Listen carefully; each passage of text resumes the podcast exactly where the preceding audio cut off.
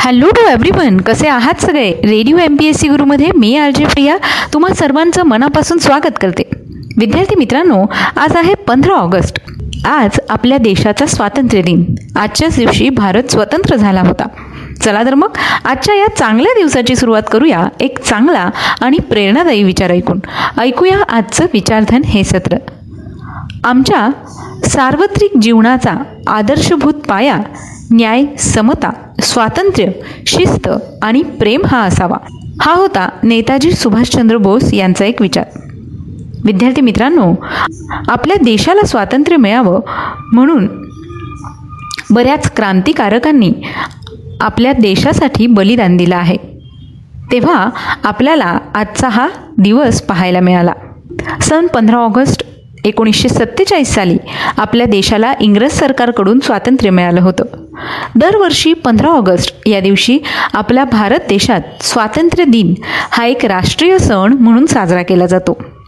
सन एकोणीसशे सत्तेचाळीस साली भारताला स्वातंत्र्य मिळाल्यानंतर पहिल्या राष्ट्रीय दिनी पंतप्रधान पंडित जवाहरलाल नेहरू यांनी दिल्ली येथील लाल किल्ल्यावर भारताचा तिरंगी राष्ट्रध्वज फडकावला होता. तेव्हा मित्रांनो आजच्या दिवसाची सगळ्यात महत्त्वपूर्ण घटना म्हणजे पंधरा ऑगस्ट भारताचा स्वातंत्र्य दिन. यानंतर जाणून घेऊया आणखी काही महत्त्वाच्या घटनांविषयी.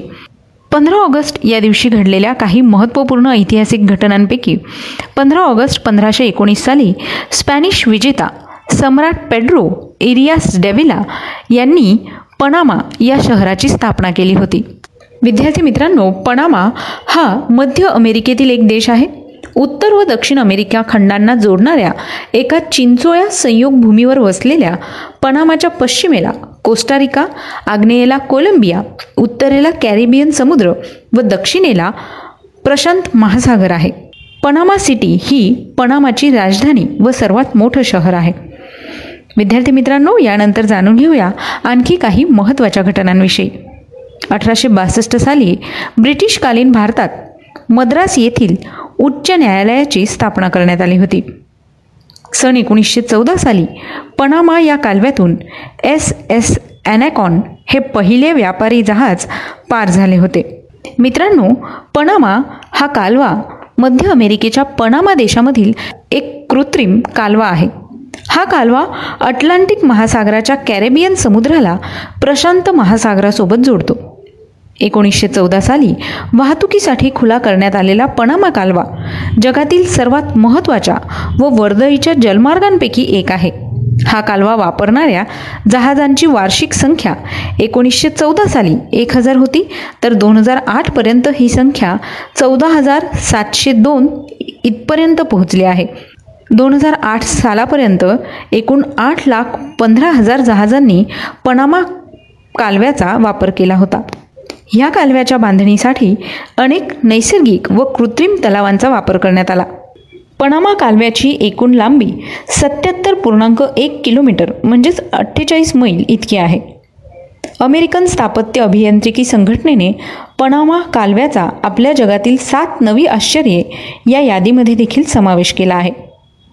यानंतर जाणून घेऊया आणखी काही महत्त्वाच्या घटनांविषयी. सन एकोणीसशे पंचेचाळीस साली दुसऱ्या महायुद्धाच्या वेळी जपान या देशाने शरणागती पत्करली. सन एकोणीसशे सत्तेचाळीस साली पाकिस्तानचे निर्माते मुहम्मद अली जिना यांचा पाकिस्तानचे पहिले गव्हर्नर जनरल म्हणून कराची येथे शपथविधी झाला होता. सन एकोणीसशे सत्तेचाळीस साली स्वतंत्र भारताचे पहिले पंतप्रधान म्हणून पंडित जवाहरलाल नेहरू यांनी पंतप्रधान पदाची सूत्र आपल्या हाती घेतली. पंधरा ऑगस्ट एकोणीसशे सत्तेचाळीस साली देशातील नागरिकांनी आपल्या भारत देशात पहिला स्वातंत्र्य दिन साजरा केला होता.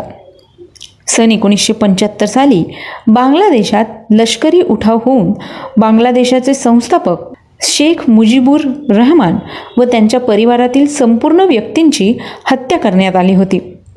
आजच्याच दिवशी सन एकोणीसशे ब्याऐंशी साली देशात रंगीत दूरचित्रवाणीच्या प्रसारणास सुरुवात झाली. सन एकोणीसशे अठ्ठ्याऐंशी साली पंतप्रधान राजीव गांधी यांनी लाल किल्ल्यावरून केलेल्या भाषणानंतर मिले सूर मेरा तुम्हारा हे गाणं दूरदर्शनवरून पहिल्यांदाच प्रसारित करण्यात आलं होतं. तर विद्यार्थी मित्रांनो या होत्या पंधरा ऑगस्ट या दिवशी घडलेल्या काही महत्त्वपूर्ण ऐतिहासिक घटना. यानंतर जाणून घेऊया अशा काही विशेष व्यक्तींविषयी ज्यांनी इतिहासात उल्लेखनीय कामगिरी करून आपला ठसा उमटवला आहे. अशा काही व्यक्तींचे आज जन्मदिन आहेत. जाणून घेऊया त्यांच्याविषयी. सतराशे अडुसष्ट साली फ्रान्स सम्राट व राजकारणी नेपोलियन बोनापार्ट यांचा जन्म झाला. आजच्याच दिवशी अठराशे सदुसष्ट साली प्रख्यात महाराष्ट्रीयन मराठी रंगभूमी कलाकार गणपतराव जोशी यांचा जन्म झाला. अठराशे बहात्तर साली भारतीय स्वातंत्र्यता सेनानी कवी विद्वान योगी आणि महान दार्शनिक अष्टपैलू प्रतिभेचे धनी अरविंद कुमार घोष यांचा जन्म झाला.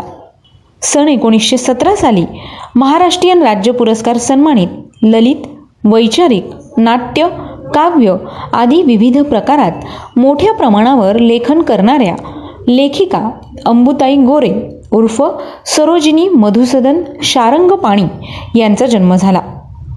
सन एकोणीसशे बावीस साली महाराष्ट्रीयन मराठी कवी आणि नाटककार वामनदादा कर्डक यांचा जन्म झाला. सन एकोणीसशे एकोणतीस साली प्रसिद्ध मराठी लेखक संपादक आणि बालसाहित्यकार उमाकांत ठोंबरे यांचा जन्म झाला.